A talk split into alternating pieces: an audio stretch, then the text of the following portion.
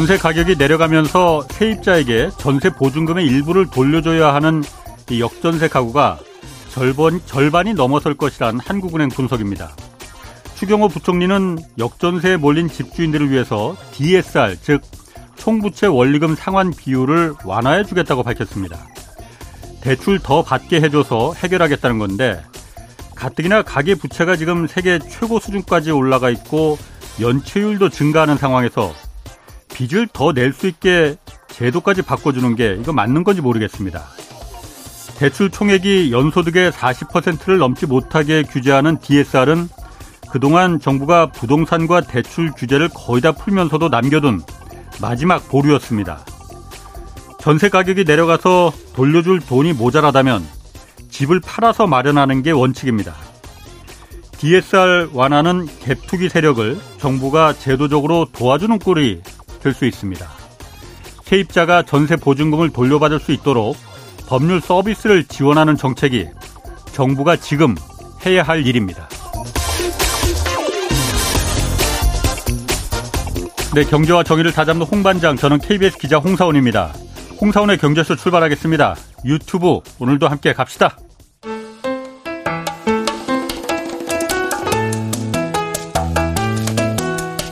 대한민국 최고의 경제 전문가만 모십니다.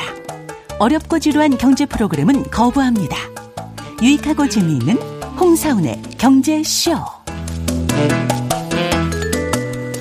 네, 다음 주에 미국이 기준금리 결정합니다. 그리고 미국이나 한국이나 요즘 주식 시장만 보면은 이거 뭐 경기 침체와는 거리가 멀어 보이는데 자세한 시장 상황 분석해 보겠습니다.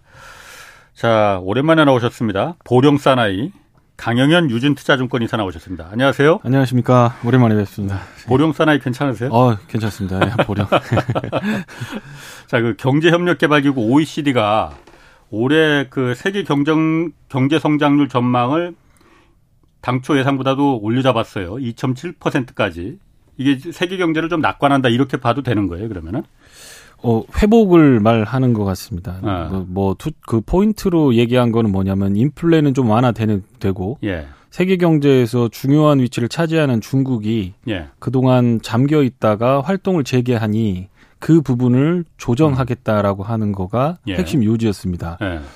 20개국의 OECD 중에서 이제 지역별로도 발표하고 G7 네. 발표하고 나머지 지역별로도 발표하는데 예. 20개국 중에서 5개 국가를 제외하고는 예. 다 상향을 하면서 평균 내분이 조금 올랐다라고 얘기하는 거고요. 성장률 전망이. 예, 성장률 전망이. 그러면 어 올렸으니까 이게 경제 좋아지는 거냐라고 네. 판단하실 수가 있는데 기준을 보셔야 됩니다. 예. 팬데믹 이전에 평균적으로 어, OECD가 전망하는 세계 경제 전망률 평균은 3.4%였습니다. 근데 지금 2.7%니까 음. 올렸다 하더라도 0.7% 정도 밑에 있는 거죠. 예. 그러면 내년에는 그럼 3.4%에 복귀하느냐 봤는데 3, 2.9%예요. 그러니까 어. 이렇게 낙관이라기보다는 예. 바닥은 찍고 돌아서는 건데 예. 그 주요 원인이 예. 중국과 관련돼 있는 그런 reopening 수요가 분명히 있을 거고 또 네. 한 가지는 이제 원자재 관련된 나라들이 많이 올라갔어요. 예. 뭐 그런 네. 어, 그런 나라들의 GDP가 조금 좋아질 거다라고 한 거고요. 네. 예, 그거를 안 좋게 본 나라의 대표적인 거 독일, 일본, 한국입니다. 음. 제조업 국가들. 제조업 국가들입니다. 그러니까 제조업은 안 좋을 거다라고 네. 얘기를 하고 원자재는 인플레 때문에 오른 부분이 있으니 그거 감안했을 때 수요가 조금만 살아나도 예. 높은 가격으로 원자재를 팔아서 경제가 좋아질 거니 음. 그거에 대해서 조정을 해주자라고 하는 그런 뉘앙스라고 보시면 되겠습니다. 그러면 그 다섯 개 국가가 뭐 다섯 개 국가들이 네. 대부분 이제 제조업 국가들이에요. 말씀하신 대로 네, 네. 일본, 독일, 한국 네. 이 나라들은 세계 경제는 그래도 좀 좋아질 것으로 전망되는데 네. 그나마 네. 이 나라들은 오히려 더 나빠질 거다 이렇게 전망치를 다시 내려잡았잖아요. 그렇습니다. 예. 왜 제조업 국가들이 왜? 제조업은 이제 대표적인 걸로 보면 미국의 ISM 제조업 지표나 글로벌 네. PMI가 있어요. 제조업 네. 전체를 나타내는 거. 예. PMI나 ISM 제조업 지표는 쉽게 얘기해서 뭐 회사에다가 물어보는 설문입니다. 음. 어, 아홉 개 항목으로 물어봐요. 어. 물건은 잘 제때 원자재는 도달할 것 같아? 얼마나 재고는 있어? 그거 음. 배달해 주는데 괜찮겠어? 아니면 그거 생산하는 사람들 뽑는데 인력 구성이나 이런 것들 괜찮고 산업 생산 재밌게 괜찮게 이런 항목들을 가지고 설문을 합니다. 음. 그게 이제 ISM 제조업 지표인데 예. 한국의 경기 그다음에 독일, 일본 요거는 거의 유사하게 돌아갑니다. 음. 그거가 ISM 제조업 지표가 50이다. 예. 그러면 50 위로 가면 경제가 확장 국면, 50 미만으로 가면 음. 축소 국면. 예. 그 중에 대표적인 게 그게 아주 리서치가 잘 돼 있는 게 미국인데 음. 미국의 ISM 제조업 지표가 벌써 구부러진 지가 6개월 됐습니다.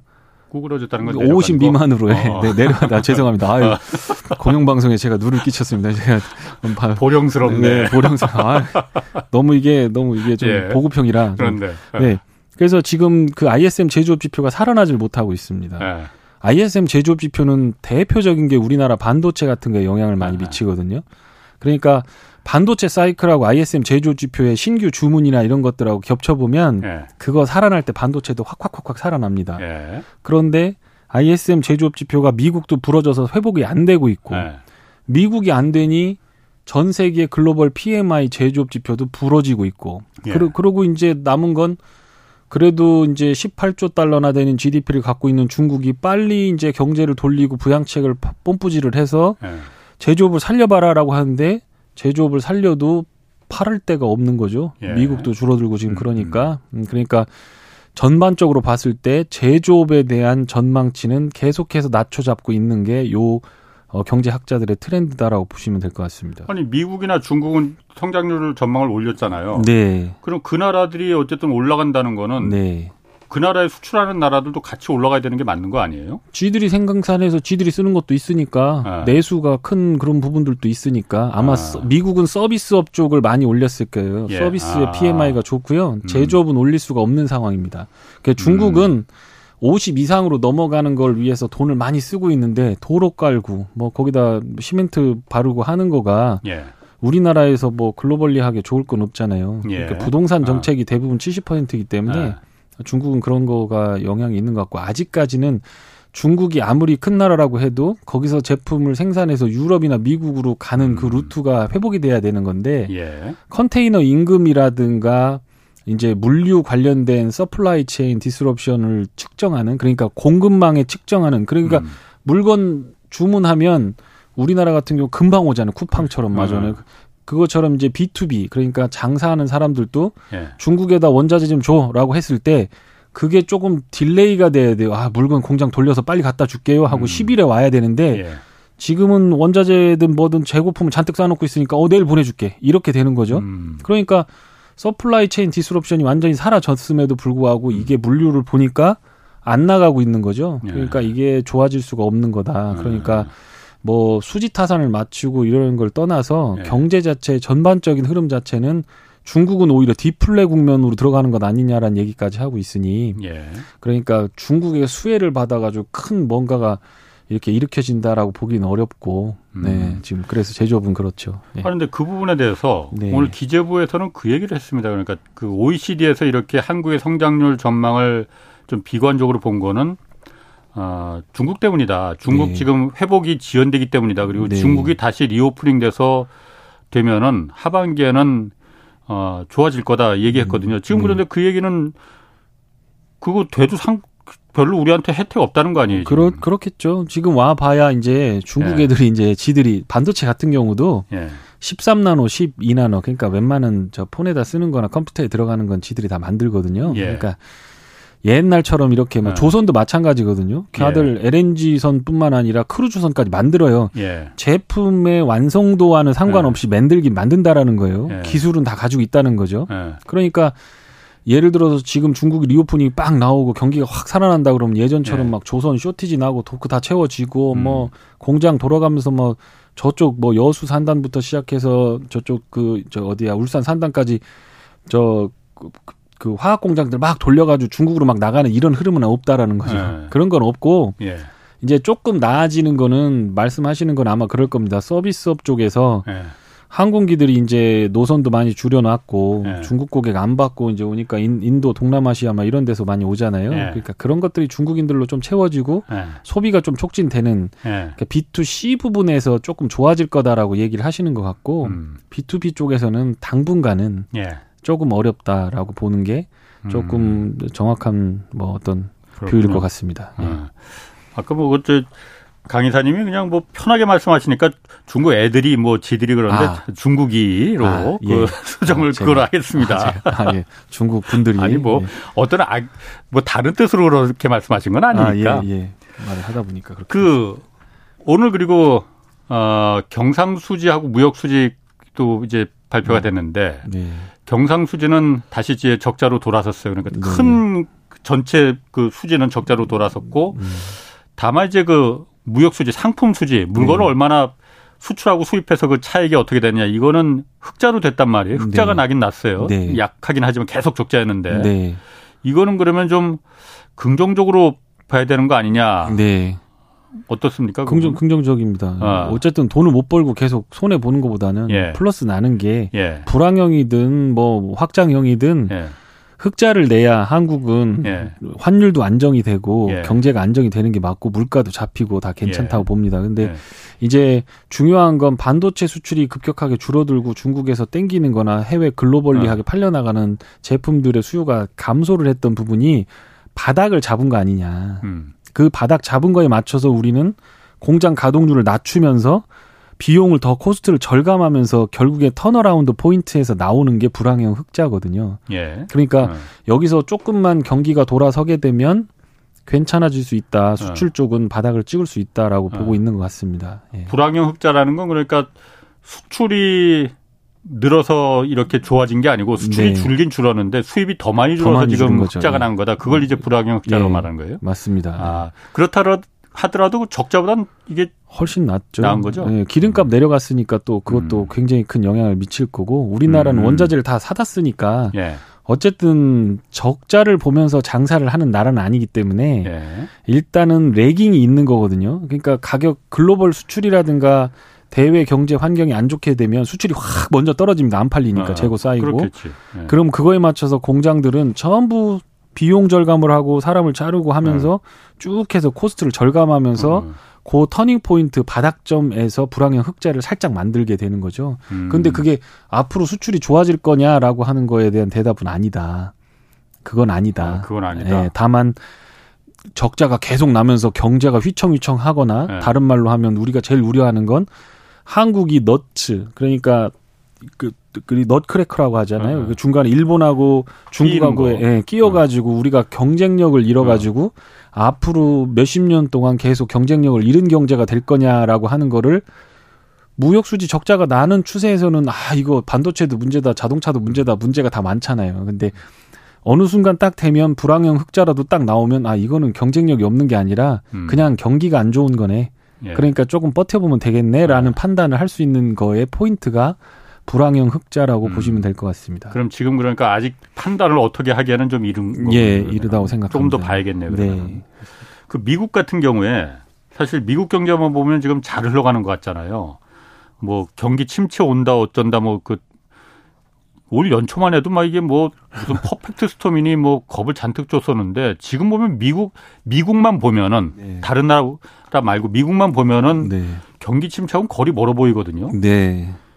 그, 어, 그 그렇습니까? 예, 그렇 그렇죠. 경기 침체가 온다. 뭐 perfect storm까지는 아니도 단단히 대비해라라고 했던 음. 그 주동 주범자가 접니다. 어, 그리고 아. 다른 사람들은 주식시장 다 어. 올라간다고 하는데 끝까지 view를 안 꺾고 어, 이거는 반등일 뿐이니 어, 대비를 하시고 비중 줄이시고 네. 리스크 관리 하시라고 어. 여태껏 말하고 있으면서 많은 욕을 먹고 어. 있는 장본인이셨는데요. 어. 이제 recession이라고 하는 거에 대해서 저기 얘기를 할 때 경제학자의 타임스팬하고 주식시장 타임스팬하고 많이 다르기 때문입니다. 어. 그러니까 지금 전체적으로 보면 현 현재 상태를 보면 경제 침체는 절대 아닙니다. 예. 그거는 리세션에 들어가는 타이밍에 와도 예. 그러니까 우, 우리가 경제 용어로 하면 동행 지표, 선행 지표, 후행 지표가 어, 있어요. 그렇지. 예. 그 동행 지표라고 하는 거를 보면 예. 동행 지표를 보면 지금은 침체가 아닙니다.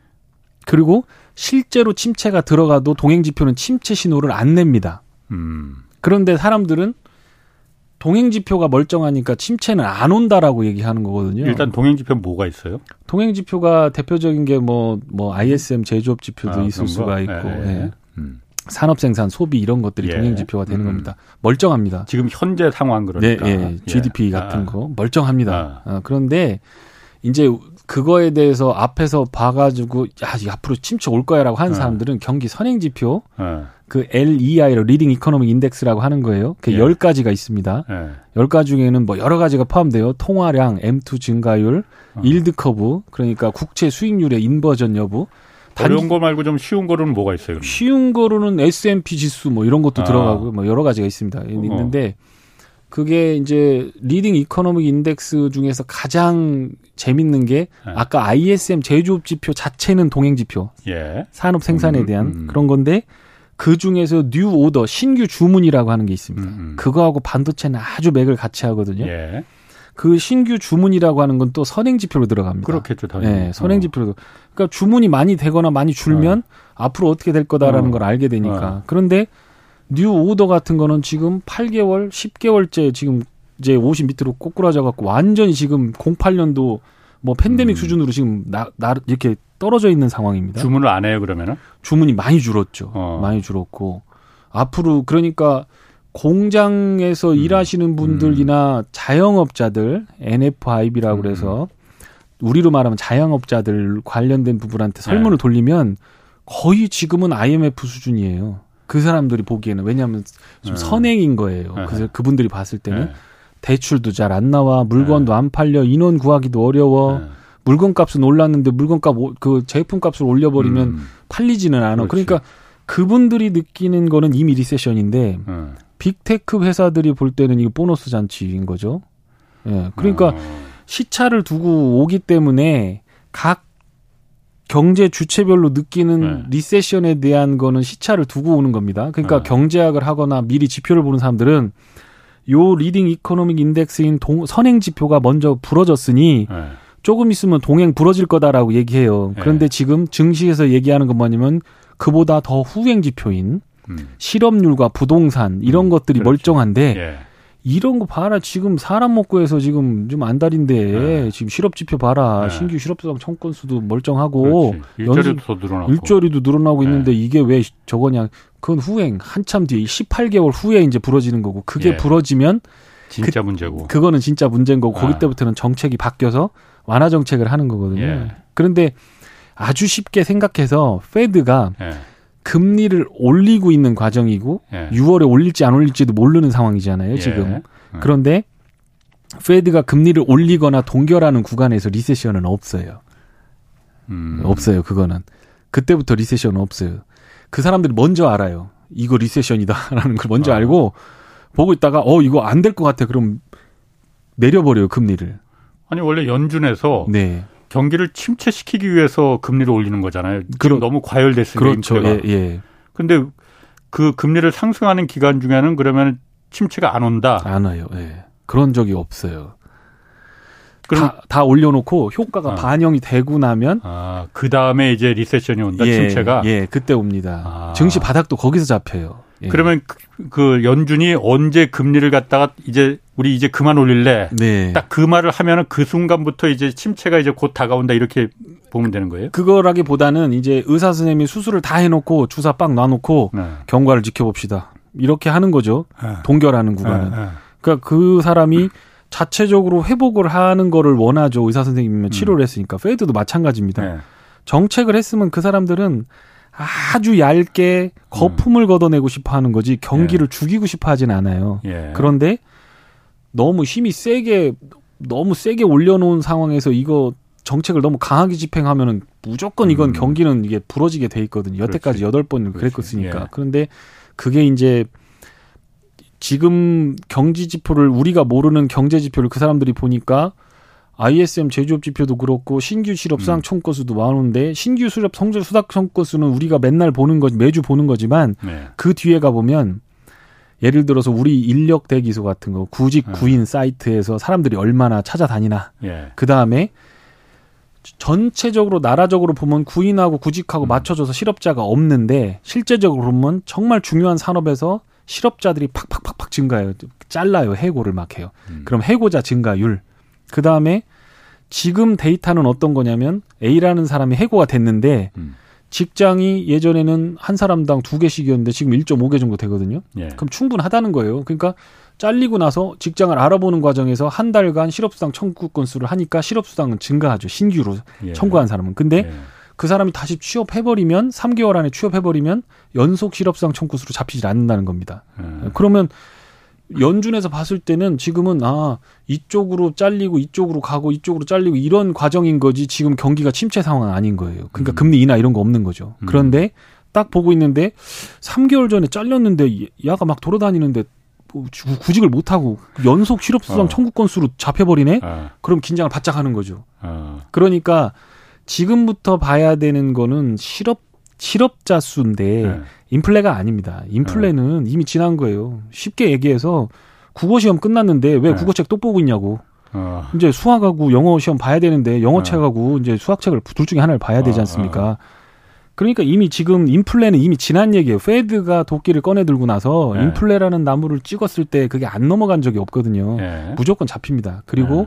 ISM 제조업 지표나 서비스업 지표 안에 인플레를 자극할 만한 가장 중요한 임금 관련된 부분이 거꾸러졌어요. 이미 예. 50 이하로 떨어졌기 때문에 조만간 임금은 평타를 유지하면서 계속해서 실업자는 늘어날 겁니다. 예. 그런데 그게 연준이 생각했을 때 연속 실업수당 청구 건수로 하면서 실업을 늘려버리게 되면 예. 경기가 의도치 않게 나빠지는 거니까 경기를 금리를 올리다가 동결 동결 해버리는 거기 때문에 예. 제 생각에는 6월 달부터는 동결이 맞다. 예. 동결할 거다 이제부터. 그리고 나서 이 장, 이 07년도 같은 경우에는 그 기간이 굉장히 길었습니다. 막 음. 24개월, 27개월 동안 동결을 해버린 거예요. 예. 경기가 무지하게 좋았습니다. 그때 주식 진짜 끝내줬습니다. 음. 근데 그 동결 기간이 이번에는 짧을 가능성도 상당히 높습니다. 이유는 아까도 말씀드렸듯이 산업 생산이라든가 자영업자들은 음. 이미 리세션을 느끼고 있는데 예. 이놈의 저쪽 빅테크부터 시작해갖고 뭐 코인 시장 뭐 자산 아. 시장들이 안 끌어잡아야 돼- 내려져야 되는데 이게 안 예. 내려지니까 예. 그것 때문에 올려놓고 지금 버티는 거예요. 예.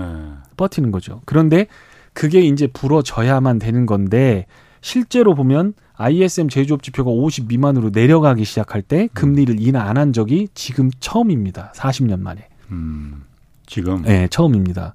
그러니까 굉장히 왜곡이 되고 있는 경제인 거죠. 그러면은 음. 그 당장 다음 주 이제 그 우리나라 시간으로는 목요일인가요? 네, 금요일인가? 금- 그 목요일일 기준금리. 예. 미국에서 결정하잖아요. 네네네. 바로 전 직전에 이제 미국 그 임- 물가 상승률 네. 소비자 물가 지수 네. 발표하고 그럼 연준에서는 물가 상승이 얼마 됐는지 이거는 이제 신경 그건 국어책이라서 이제 신경 안 쓴다는 겁니다. 거예요. 예.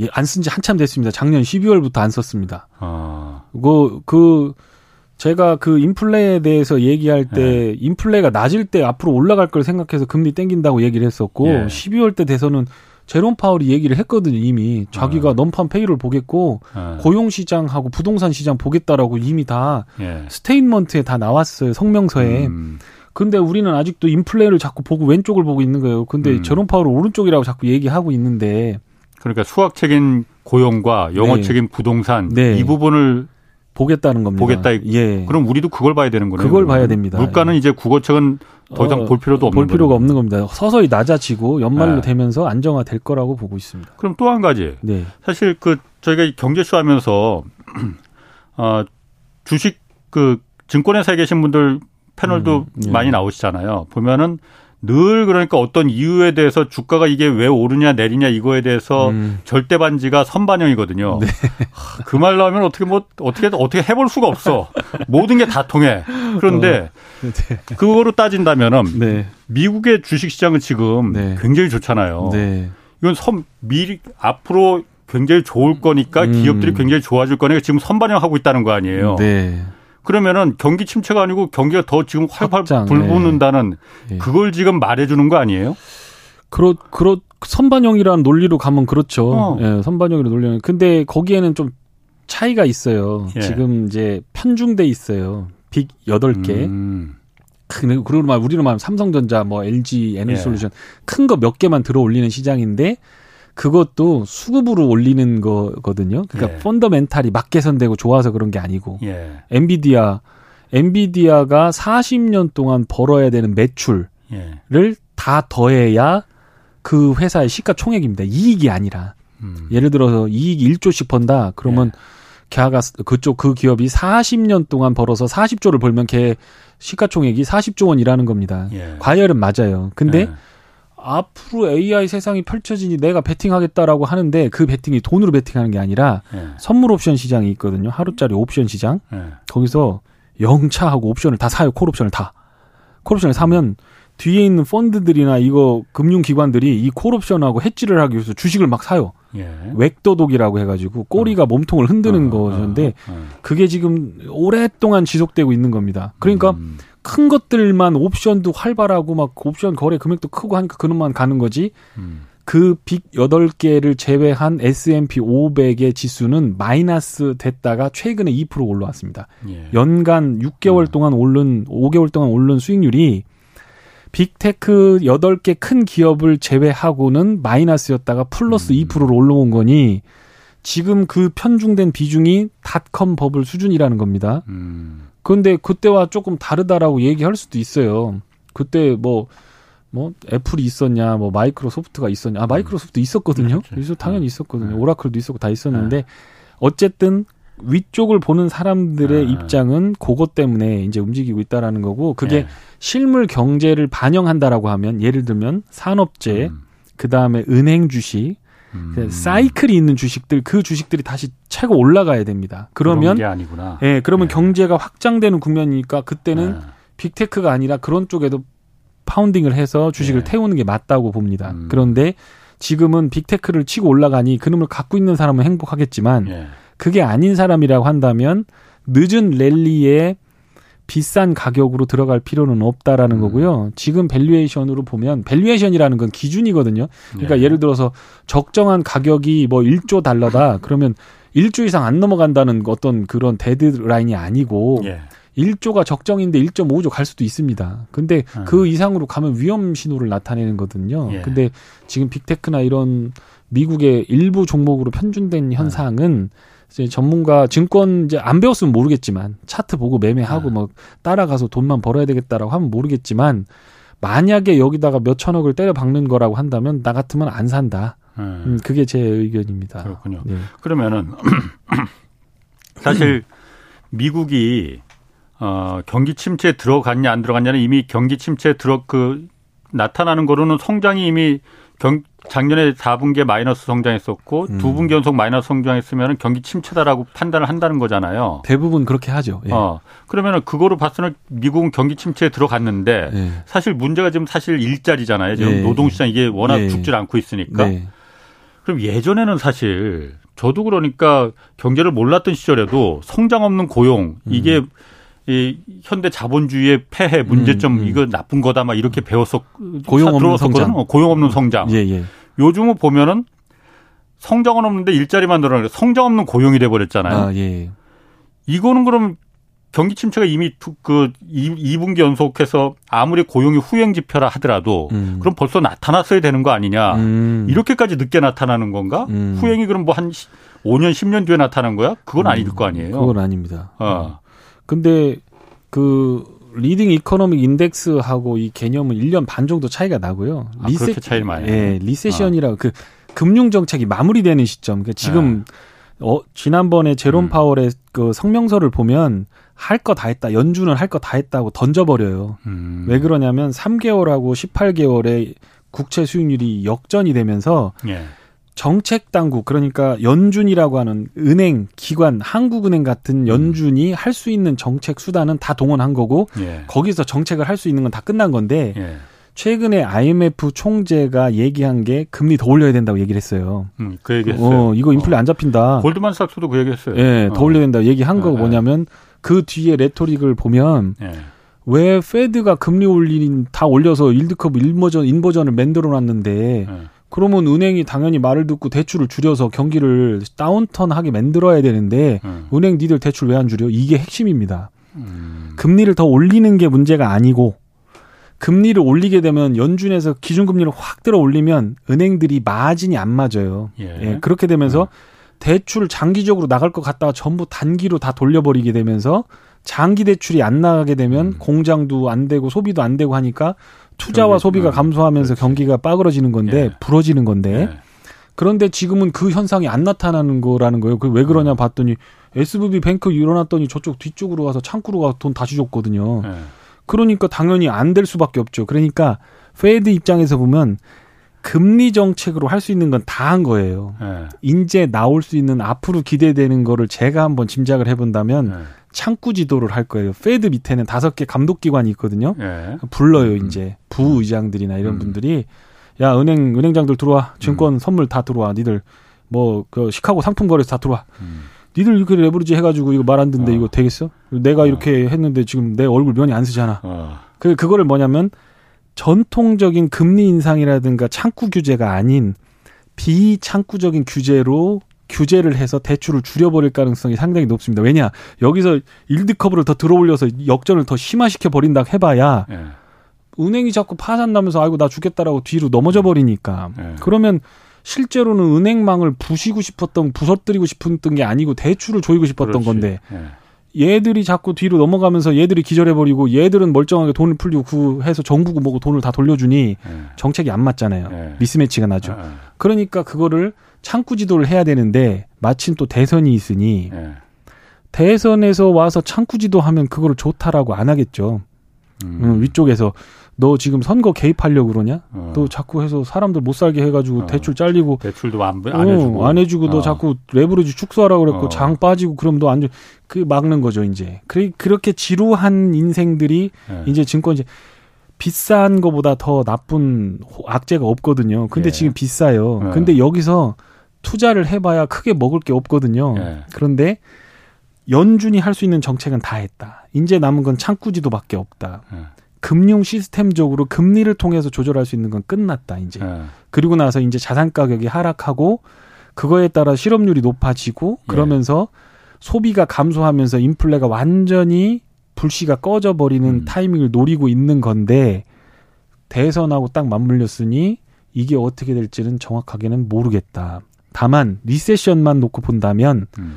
금융 정책이 마무리된 시점에서 일정 기간이 지난 후에 그게 이게 스며들죠 경제에 그러면서 차분히 가라앉는 경제가 나오게 됩니다. 그러면서 금리를 인하하는 시점부터 그 경제가 안 좋아지는 신호를 Fed가 감지를 한 겁니다. 음. 그러면서 예. 아 이제 이거 더 이상 choke를 조이면 안 되니까 풀어줘야지라고 하면서 경제는 급격하게 downturn이 일어나고 예. 거기서 리세션이 나오는데 리세션입니다라고 동의를 하고 전미 경제인 경제 음. 저 조사국 통계청 같은 데에서 리, 리세션입니다라고 하는 건 리세션이 발생하고 15개월 있다가 합니다. 음. 1년 반 있다가 1년 반 1년 반쯤 1년 한 하고도 한 4분 4분기 정도 5분기 정도 있다가 저쪽이가 리세션이었어라고 하는 거죠. 그러니까 음. 리세션이라는 건 리세션에 지금 만약 들어간다고 하더라도 1년만 뒤에는 안다 이거죠. 네 한참 뒤에 아는 거고 지금은 동행 지표라고 아까 말씀드렸던 네. 그런 것들은 멀쩡하고 후행 네. 지표는 오히려 호황으로 들어갑니다. 그렇죠. 노동과 고용은. 예, 아. 리세션이 들어가는 과정에서도 아, 계속해서 실업률은 낮아질 수 있습니다. 그런데 나중에 보니까 안 좋더라라고 하는 게 나오고요. 아까 말씀하신 대로 전형적인 방법은 GDP가 두 분기 연속 하락하는 거가 네. 맞는데 실질적으로 전민 어 저기 NBER에서 판단을 할 때는 여섯 개 항목이 있어요. 음. 너 소비 잘 하고 있어? 그 소비하는데 직장 잘 구입하고 있지? 그뭐 예. 잘려도 6개월 안에 잘 저거 할 수 있겠지? 그 다음에 그 공장들은 잘 돌아가고 있지? 그 다음에 고용 음. 시장이라든가 이런 고용 시장이 세 개 지표, 소비가 두 개, 그 다음에 음. 생산이 한 개. 음. 생산은 부러졌고 소비는 지금 탄탄하고 고용은 멀쩡하고 더 좋아지고 있고 절대 이거는 여기서는 리세션을 판정할 수가 없다라고 하는 게 거기서 나온 기준입니다. 그러니까 아직은 리세션 아니에요. 다만 leading economic index라고 보는 건 금리 국채 금리 수익률이 역전이 되고 유- 통화 유동성이 마이너스로 들어가고 여러 가지 열 가지 항목들로 봤을 때 S&P 지수 그다음에 그 달러 인덱스 여러 가지 항목들을 봤을 때 저 앞에 가면 나중에 저 뒤로 가면 저기서 고꾸라질 거다. 음. 이렇게 보는 게 경기 선행 지수라고 보시면 됩니다. 그럼 음. 지금 강 이사님 얘기 들어보니까 네. 제가 그냥 드는 생각은 미국 같은 경우는 내년 대선이 있잖아요. 대선 전까지는 계속 미국 행정부가 이 상황을 끌고 가겠구나. 예. 그러려고 하겠죠. 계속 뭐 예를 들어서 그게 뭐 돌려막기라고 할 수도 있고 네. 계속 어쨌든 간에 선거가 있으니 계속 끌고 가겠구나. 네. 이렇게 해석해도 되는 거예요. 아, 그렇죠. 정부 차원에서는 아. 그렇게 하려고 할 겁니다. 그런데 아, 반대로 지금 페드 차원에서는 물가 잡아야 되니까 예. 물가 그러니까 이 정책은 고용 시장이라든가 그 국민들의 삶에 대한 부분은 행정부가 취- 취집을 네. 음. 하지만 이거 이자율 조정을 통해 가지고 물가를 잡는 거라든가 네. 고용 시장에도 물론 영향을 미치지만 이런 네. 것들을 하는 건 Fed기 때문에 Fed는 던져버린 거예요. 나 할 만큼 했어 지금. 예. 그러니까 이 사람들은 어중되게 금리 인상을 해놓고 나중에 Fed 네가 잘못해서 인플레 나온 거야 이 소리를 안 들으려고 음, 바짝 땡겨서 완전히 끝을 본 겁니다. 음. 여기서 더 땡겨야 의미가 없다는 말씀이에요. 아, 그러- 그러니까 그- 지금 미국도 그러니까 그런 네. 그 복잡한 상황에 들어가 있는 거라서 네. 뭐 한국도 지금 그렇게 그런 상황을 뭐 지금 분석하는 분들도 있는데 내년 네. 총선이 있으니까 아. 미국도 지금 대선 때문에 계속 이 상황을 끌고 가는 거. 그러면은 또 한 가지 좀 궁금한 게 얼마 전까지 막 그 미국 중소은행들 다 넘어간다고 어, 그 이거 막 그 신용 경색 온다고 하고 또 예. 부동산 그 상업용 부동산 부실 대출 문제 이거 곧 음. 터진다 막 했잖아요. 네. 지금 그 얘기 쏙 들어왔거든요. 이거는 왜 그런 거예요? 그거 다 문제 없어진 거예요, 그러면은? 문제가 없어질 수가 없죠. 그러니까. 그 증권사들도 마찬가지고요. 예. 금융사들이 지금 채권 보유하고 있는 거 예. 그게 평가 손실이기 때문에 지금 버티고 있는 거거든요. 예. 그 어딘가에서 돌려막기 하고 이제 누가 돈 빨리 퇴해달라고 그러면 예. 펀드들이 환매 중단 선언해 버렸어요. 예, 예를 들면 그런 네. 거죠. 그러니까 지금 CRE 뱅크 같은 경우는 은행 시스템 문제이기 때문에 거슬러 올라가면 1910년대, 20년대부터 이미 준비돼 있습니다. 예. 이자율 위험에 의해서 음. 채권 금리 변동에 의해서 은행 시스템이 붕괴되려고 할 때는 예. 금융 당국에서 이렇게 막아라라고 하는 매뉴얼이 음. 이미 100년 전부터 마련돼 있었기 때문에 그건 막는 건 100% 돼 있는 겁니다. 예. 한마디로 말하면 헌법을 바꿔야 되고 법령을 바꿔야 되고 시행령을 바꿔야 된다면 이거는 그냥 시행령 수준에서 그냥 예. 시군 도지사가 할 수 있는 정도의 일이라고 음. 보시면 돼요. 그러니까 지역은행을 막는 거는 대충 봐갖고 재무부 장관이 봐갖고 막아. 그럼 막는 겁니다. 음. 근데 문제는 이제부터는 크레딧 리스크를 대비해야 되는 거는 뭐냐면 자산 우리도 지금 전세 문제가 나온 게 일종의 그 사실 담보 부족이거든요. 예. 10억짜리 빌딩이 있는데 지금은 10억으로 그냥 평가가 되고 있는 거예요. 음. 그리고 은행한테 돈 빌린 이자 내고 배당 주고 음. 하면 되는데 그렇지. 그러면 건물을 굳이 팔 필요도 없고 반대 매각할 필요도 없고 담보 잡은 거에 대해서 네. 가치 청산할 필요가 없는 거예요. 예. 그게 지금 하고 있는 거죠. 예. 그리고 대환 대출이 원래 안 됐었는데 은행을 막아줘 버리니까 대환 대출 돼 버린 거죠, 지금. 음. 네, 그렇게 된 건데 실제로 공실률이라고 하는 거. 그러니까 근저죠. 이자를 갚을 수 있는 능력인 거죠. 음. 공실률이 공실률이 미국에 있는 대기업에서 팍팍팍팍 증가를 하고 있는 중인 거거든요. 예. 근데 그게 다시 들어차서 공실률이 낮아지는 흐름을 보이게 되면 이 문제는 해결될, 거고. 해결될 겁니다. 예. 근데 만약에 해고가 늘어나고 공실률이 늘어나고 더 싼 곳을 찾아서 대도심을 비워놓고 가버린다. 예. 그러면 이제 건물주 입장에서는 은행은 1순위로 들어가서 10억짜리면 거기다 5, 뭐 5억 정도를 넣어놓고 있겠죠. 그럼 나머지를 증권사부터 시작해서 음. 보험사 그다음에 펀드들이 가갖고 나머지 5억을 채운 겁니다. 예. 그럼 여기부터 날라가겠죠. 음. 담보 잡고 있는 사람들은 갖다 경매 넣어버리면 나 5억 찾아야 되니까 예. 던져버리는 거죠. 그러면 예. 이 위에 있는 가격들의 어떤 평가 손실이 각 증권사라든가 투자 자산 운용사들에게 꽂히게 되고 예. 그거의 자본 잠식이라든가 손실로 인해서 거기서 또 뱅크런이 일어나겠죠. 음. 근데 그게 언제냐라고 보았을 때 음. 매 연말마다 그런 일이 일어나죠. 이번에 연말에 일이 없었느냐 있었거든요. 우리도 ABCP 문제 있었는데 또 그다음에 달러 문제 있었는데 한국은행도 잘 막았고. 작년 연말에? 네, 작년 네. 연말 막았죠. CRE 뱅크도 터졌었잖아요. 그것도 예. 막았죠.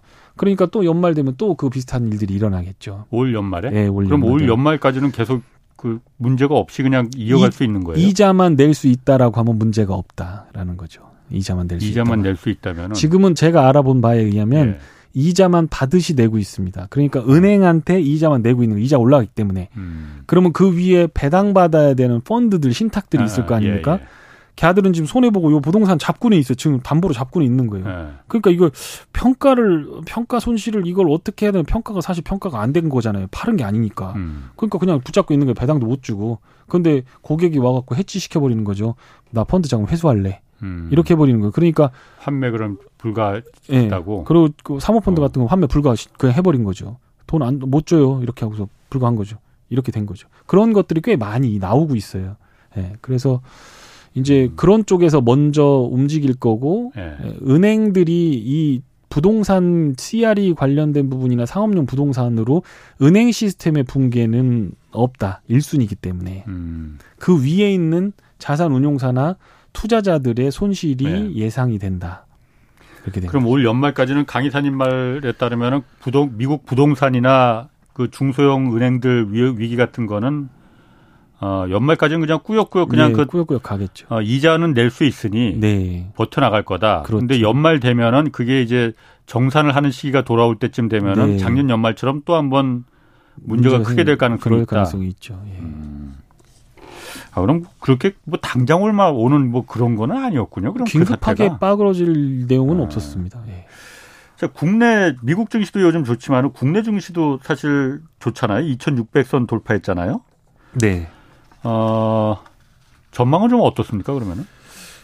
오늘은 삼성전자 하이닉스 어. 관련돼서 호재들이 좀 있었습니다. 반도체 쪽에서. 어. 2,500선은 적어도 제가 주식시장에 15년 있는 동안에 제일 가장 신뢰하는 거는 사, 우리 우리나라 산업 전체가 예. 증시가 버는 돈에 버는 돈의 12배 정도를 넘어가면 과열입니다. 강세장입니다. 매우 강세장. 음, 그게 2,500에서 2,600선 사이입니다. 음, 그러니까 지금은 강세장이라고 말하는 사람들 말이 맞는 거예요. 예. 예, 어. 마- 말이 맞는 거예요. 왜냐하면 예. 멀티플, 그러니까 똑같은 이익 100억에 대해서 12배를 받으면 1,200억의 거래가 되는 거죠. 예. 근데 이 삼성전자의 이익 전망으로만 본다고 하면 올해 10조 이익 나거든요. 예. 근데 불과 작년에만 해도 50조가 넘었습니다. 어. 근데 그 50조를 회복하려면 내년에도 안 되고 내후년 정도나 돼야 된다는 게 전망입니다. 예. 근데 지금은 시중의 유행이나 유동성이 삼성전자로 이렇게 꽂혀지면서 예. 또 하이닉스가 어 좋은 뭐 예를 들어서 엔비디아에 음. 뭐 수주를 받거나 음. 뭐 돈을 자금을 받았다 뭐 이런 소리도 들고 그러면서 하이- 하이닉스가 막 튀어 올라가고 삼성이 예. 튀어 올라가고 그런 식으로 매기가 몰치니까 지수가 올라간 거지 예. 전반적으로 보면 1차 상승 랠리 단기 반등은 음. 2,500선 이상에서는 어느 정도 마무리가 되는 것 아닌가라는 생각을 하고 있습니다. 음. 그러니까 경제가 완전히 좋아져서 예. 완전히 턴어라운드를 해서 다시 끌고 올라가는 장이 오려면 예. 그런 강세장이 유동성을 동반해서 올라갈 때 받는 멀티플이 음. 2,500선이다라고 보시면 될 것 같습니다. 음. 2,500선이 네. 그럼 지금 선이 그럼 지금 선이 여기서 그냥 계속 멈출 가능성이 더 높다는 거예요, 그러면은? 이제 멈출 어. 가능성보다는 지금 막 올라가잖아요. 예. 그러니까 멈춘다라고 하면 또 요거도 먹으니까 어. 뭐 멈춘다기보다는 적정한 선이 그럴 거고 어. 더 올라가고 2,700 갈 수도 있죠. 찍을 수도 있죠. 예. 그런데 거기서 추격 매수를 했을 때는 이제 조금 어려운 상황이 닥칠 수도 있는 거가 음. 그 선이다 이렇게 보실 수. 금리 인상한 뒤에 그 동결하는 시기. 네, 이제 우리 금리 인상 이제 더 이상 안 할래. 네. 내리는 거는 한참 뒤에 얘기니까. 한참 뒤 얘기입니다. 이 시기가 그 주식 투자의 황금기라고 뭐 하잖아요. 네네. 그건 왜 그런 거예요? 그러니까 그 유동성이 조여지는 건 다 끝난 상태에서 증시로 들어온 자금이 예. 유동성을 빨아들이는 것 때문에 더 유출이 되질 않습니다. 어. 그, 렇죠 그 다음에 보통 그런 경우에는 이제 심리가 투자 심리가 개선이 되고 예.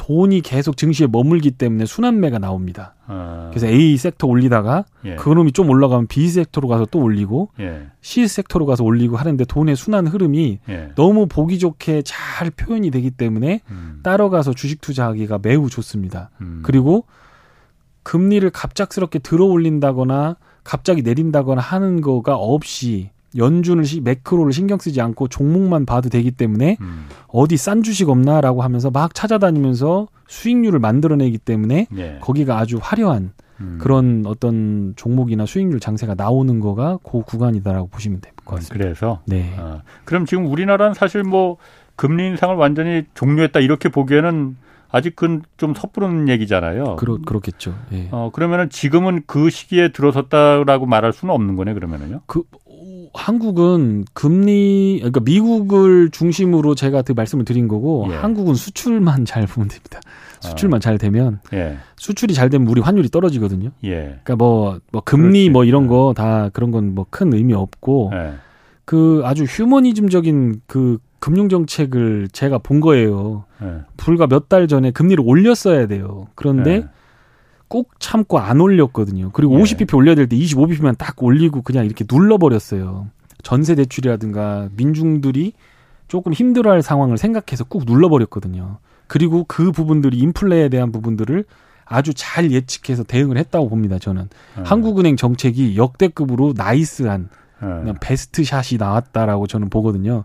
그래서 금리가 조금 더 올렸어야 되는데 더 올리지 않은 상태에서 유지를 했는데 예. 인플레에 대한 부분은 잘 잡혔다. 음. 저는 그렇게 생각하고 그래서 지금은 이제 우리 한국은 수출로 먹고 살기 때문에 중요한 예. 건 미국이나 중국이지 예. 우리나라를 금리의 문제로 증시를 엮을 필요는 없다. 예. 예, 다만 우리가 금리를 더 올리고 내리고 하는 거에 대한 초점을 맞추는 건 가계 부채 부분에서 자영업 부분, 그다음에 네. 민간 대출 부분에서 부동산 부분에 문제가 생겨서 그 위, 그 리스크 때문에 전체적인 소비 시장이 침체되는 것 때문에 그런데 솔직히 말하면 삼성전자, 현대차가 수출만 잘하면 그거 다 덮입니다.